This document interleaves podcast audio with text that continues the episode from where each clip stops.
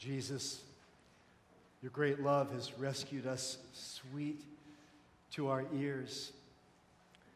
God, give us ears to hear and, and eyes to see what you're doing and what you desire to do in our lives. Holy Spirit, come and, and continue that good work uh, in those of us who've been trying to stay in step with you and be led by you. Lord, for others who don't know this way that you're calling us to, God, grab hold of our hearts. Stomp that rocket to remove those, those old ways, those old things we don't want anymore, and replace them with softened hearts to hear a word from you. So, God, I pray that the words of my mouth and the meditation of my heart would be wholly acceptable to you. In Jesus' name, amen. Friends, I invite you to open your Bible to Galatians chapter 5. Galatians chapter 5. You can find that in your Pew Bible on page 975. Page 975. As Pastor Andy mentioned, we are continuing our series where we only have two weeks left in our sermon series titled Back to Basics. We're looking at the basics, the essentials of a Christian worldview and the Christian life. And today's message is titled the Spirit who works in us. And this passage has everything to do with that worldview and, and, and how we're to live it by the inworking of the Spirit. So let's listen now to God's Word, Galatians chapter 5, verses 16 to 26. Listen now to God's Word as Paul continues his, his letter. He's talking about freedom we have in Christ, and he says, But I say, walk by the Spirit and you will not gratify the desires of the flesh. For the desires of the flesh are against the Spirit, and the desires of the Spirit are against the flesh. For these are opposed to each other, to keep you from doing the things you want to do. But if you are led by the Spirit, you are not under the law. Now, the works of the flesh are evident sexual immorality, impurity, sensuality idolatry, sorcery, enmity, strife, jealousy, fits of rage, rivalries, dissensions, divisions, envy, drunkenness, orgies, and things like these. I warn you, as I warned you before, that those who do such things will not inherit the kingdom of God. But the fruit of the Spirit is love, joy, peace, patience, kindness goodness, faithfulness, gentleness, self control. Against such things there is no law. And those who belong to Christ Jesus have crucified the flesh with its passions and desires. If we live by the Spirit, let us also walk by the Spirit. Let us not become conceited, provoking one another, envying one another. This is the word of the Lord. Thanks be to God. This passage is one of the clearest about the Christian worldview in general and the Christian life in particular. You cannot understand the way a biblical Christian views the world if you don't know this scripture. And you cannot understand the Christian life, let alone be empowered to live it, if you don't apply this text. And so the message is very simple three points. Number one, um, what does this passage have to say about the Christian worldview? Secondly, what does it teach us about the Christian life? And finally, how do we apply it? How do we apply it? So, the Christian worldview in general is this God created the world good and created human beings in his image to be conduits, if you will, of God's grace to creation and to one another and to worship God. And God said it is all very good in His sight. Human beings were made with the capacity for relationship with God, with His law written on their hearts, so that we had the ability to, to worship God in love and, and to obey Him by living holy lives, which would have resulted in helping other human beings in social relationships, and stewarding the creation. That all seems very far off, hard to see now, But that was the vision that God painted. Since the fall, our natural tendency is to abuse and exploit creation, to engage in relationships of self preservation and injustice toward our neighbors, to war with one another, and worst of all, to rebel against and even to hate God, to worship idols, man made religion of our own crafting, to serve our own purposes and to satisfy ourselves. Now, that's easy to see all around. You just have to look at the front page of the Washington Post to see evidence of the fall. Before you became a Christian, if you're sitting here and you are uh, believing in Jesus, before you became a Christian, you and I were in a fight. Even if we didn't know it, we were engaged in a battle that we were surely going to lose because we were picking a fight against God. We were fighting against God, the Bible says. We were running from Him, we were rebelling against Him. But in God's grace in Christ, Jesus came and, and rescued you from your sin and deposited his spirit within you to restore you. To restore you, to restore the relationships around you, and even ultimately to restore all of creation. And the Apostle Paul is saying here in this text something about that restoration process. He's saying there is still a fight going on. But it's no longer a fight between you and God.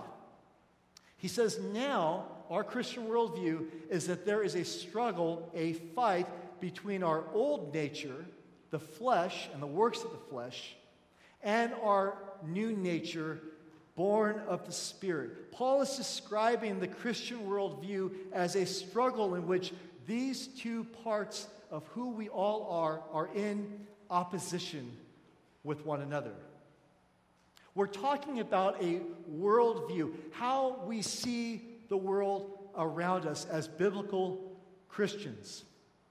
So let's look at these two natures the, the, the flesh and the spirit. That is the spirit of Christ in you.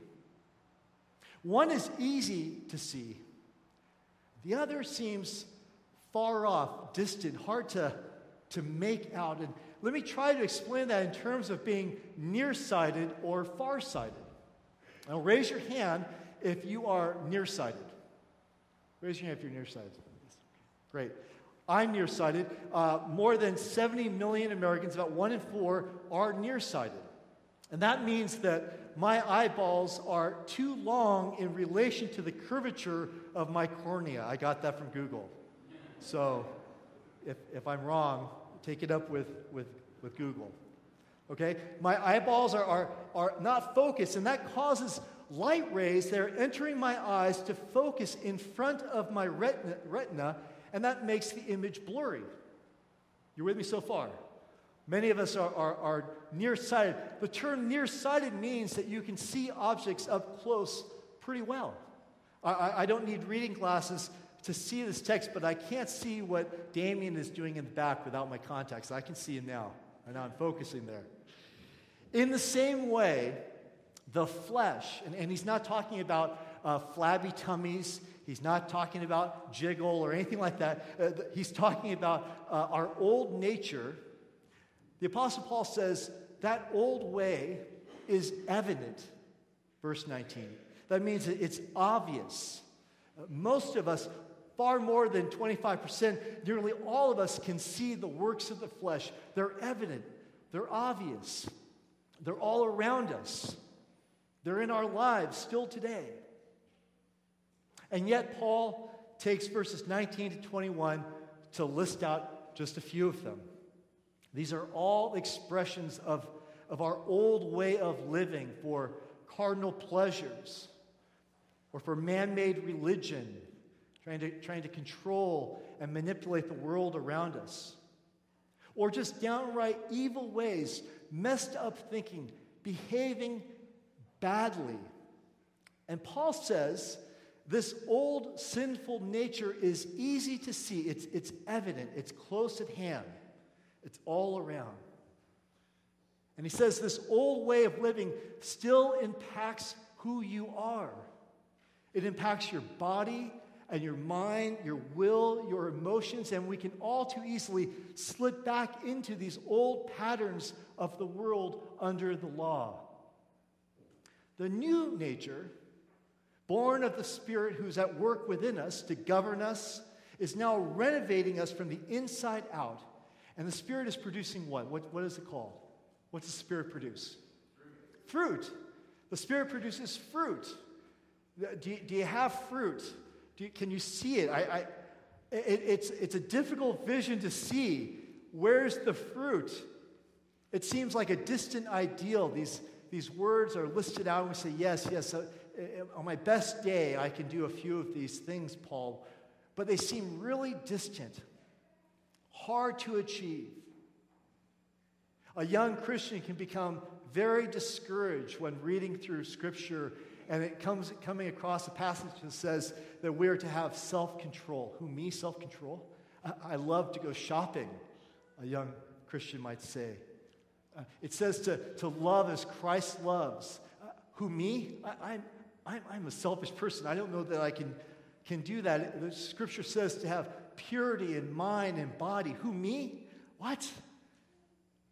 But the Bible says that all the potential for that fruit is now inside of you.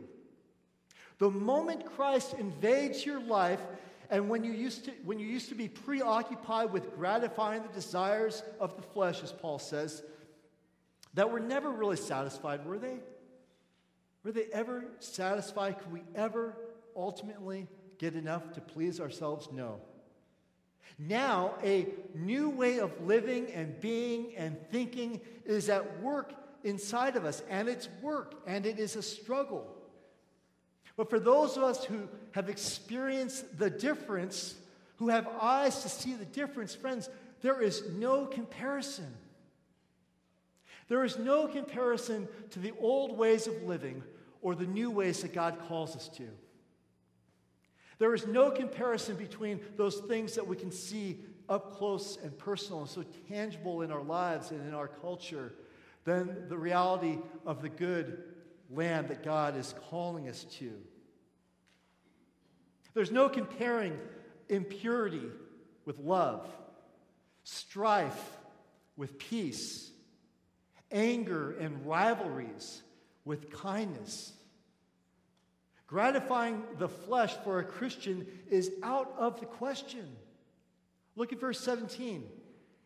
He says, uh, if you do that, it, keeps you from doing the things the real you, the new you, wants to do.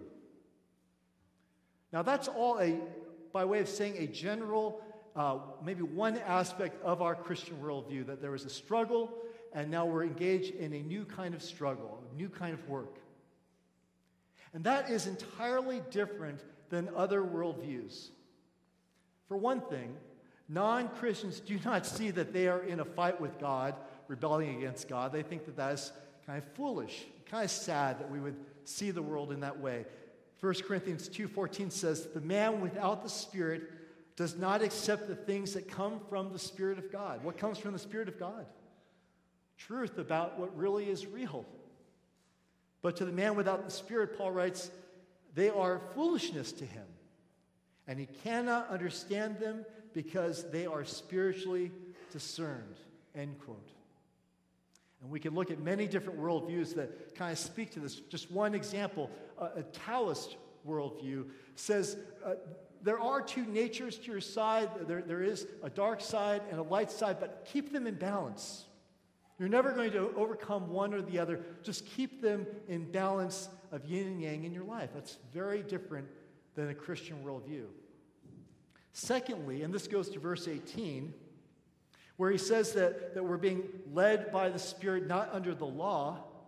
There are many non Christian worldviews that scorn the works of the flesh and, and hold up as valued, noble ideals, these characteristics of, of love and goodness and patience but, but in these other worldviews, they say these ideals are attained by human effort, not by grace, not by some empowering that comes from a foreign place, from outside of ourselves.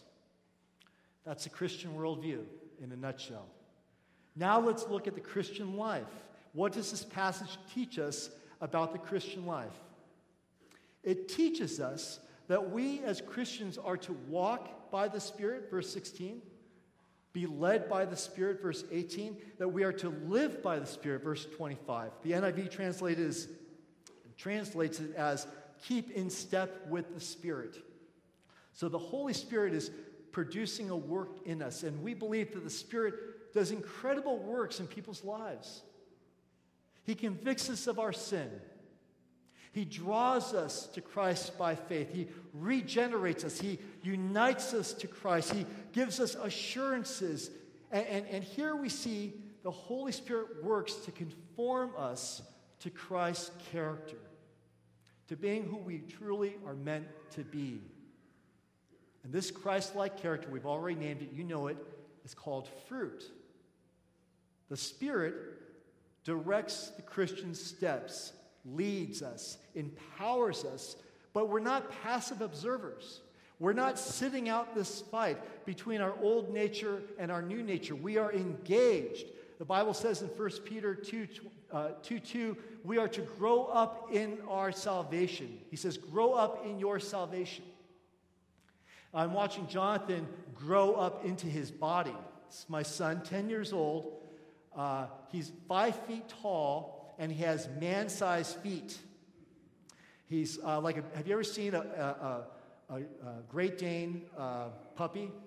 He's not here, so I already told him I was going to say this. He's like that. He's a man child. He's going to eventually grow into those feet. In the same way, that's how the Spirit works. Effective Christian living isn't a product of our effort, but a divine work that has already begun. The signs are already there. We just need to grow up into it. We need to grow up into it. And knowing this is more than having biblical knowledge, it's to be lived. It's to be lived out in real life, in what's really real. And when you do, you will find that it is amazingly satisfying life. It's emotionally intense and listen, it's not normal. The way the Bible says we're to live is not normal, but it is optimal. It's the best way to be fully realized. What does it look like? I, I don't care to reread the works of the flesh, but, but let's look at the fruit of the Spirit. Let's look at what the Spirit is working into us, and we are engaged in that work with the Spirit, like a trainer at the gym. Each day, listen, each day you have a choice. You can choose the old patterns of this world or the new pattern God is setting in your life. Choose love, and you've chosen the Christ like answer to people's malice. No situation justifies hatred. No injustice deserves a bitter heart. So this morning, I'm going to say, I choose love. God, help me. I'm going to choose to love you and to love people. Choose joy. And you've chosen the Christ like answer to depressing circumstances. You say, God, you're, you're here with me, and you are bigger than these difficult circumstances I am facing. I refuse the temptation to be cynical and joyless. Choose peace, and you've made a great choice. By the power of the Spirit, you have chosen the Christ like reaction to troubles and to threats and to anxieties. Say, I will live a forgiven life. I want to live by your peace. I want to be at peace with my neighbor. Choose patience. Say, Lord, you know how hurried I am in life. I'm always on the go. I've got emails to check, I've got places to be. But today, help me, Holy Spirit, to choose patience. That's a good choice. You've chosen the Christ like reaction to a crazy world. You can start that today by the way you honor the Sabbath. Choose kindness. People can be mean, right? People can be nasty, but they have their own issues they're working through. Angry neighbors, irritating coworkers, people that are just downright rude. But you're not going to be rude.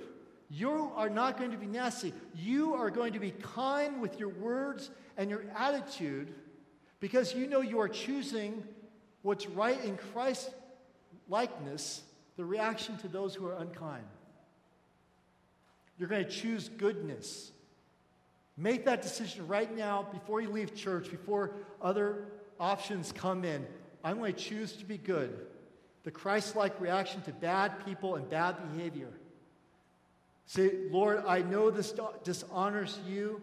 I'm going to respect you. I'm going to be honest with, with my money. I'm going to be honest with the things that I say. I'm not going to curse or lie. I'm going to choose to be good. Be led by the Spirit to do nothing that you would not like God to see, to say nothing you would not want God to hear, to search nowhere online where you would not want God to look over your shoulder and say, What are we searching for? Say, No, I'm going to choose goodness. Choose this day that you and your family will be faithful. I'm going to choose faithfulness. Every day, say, I need you, Lord of truth. That's the Christ like reaction to the lies that we are being told and sold all the time. Lord, I'm going to choose to keep my promises. I'm going to keep my word. I want to be faithful, Lord. Choose gentleness. That's a Christ like reaction to fury. Nothing's won by force that honors Christ. That's not how he won. I choose to be gentle, to follow your example, Lord Jesus. Choose self control. Bible says, flee from temptations, to reject sin. Lord, I want to live a self controlled life. I want to be disciplined because I know this is the best life for me. I refuse to let sin get a foothold in my life again. That is the Christ like reaction to every situation that eggs me on to lose my cool. How do we apply this to our lives? It's an everyday choice. You can choose right now. Am I going to choose the flesh and let my mind wander to the things of the world? Or am I going to choose this new life that you've started in me, God? How do we grow up in our salvation? Well, the, God has given the church what's called the means of grace. These are the things or, or the means through which God has given grace to you through the Spirit to produce godly character. It's God's blessing to sustain and empower the Christian life. And it'll be a part of the message that Pastor Andy is going to wrap up our series with next week. The message is titled The Life We Are Called to Live.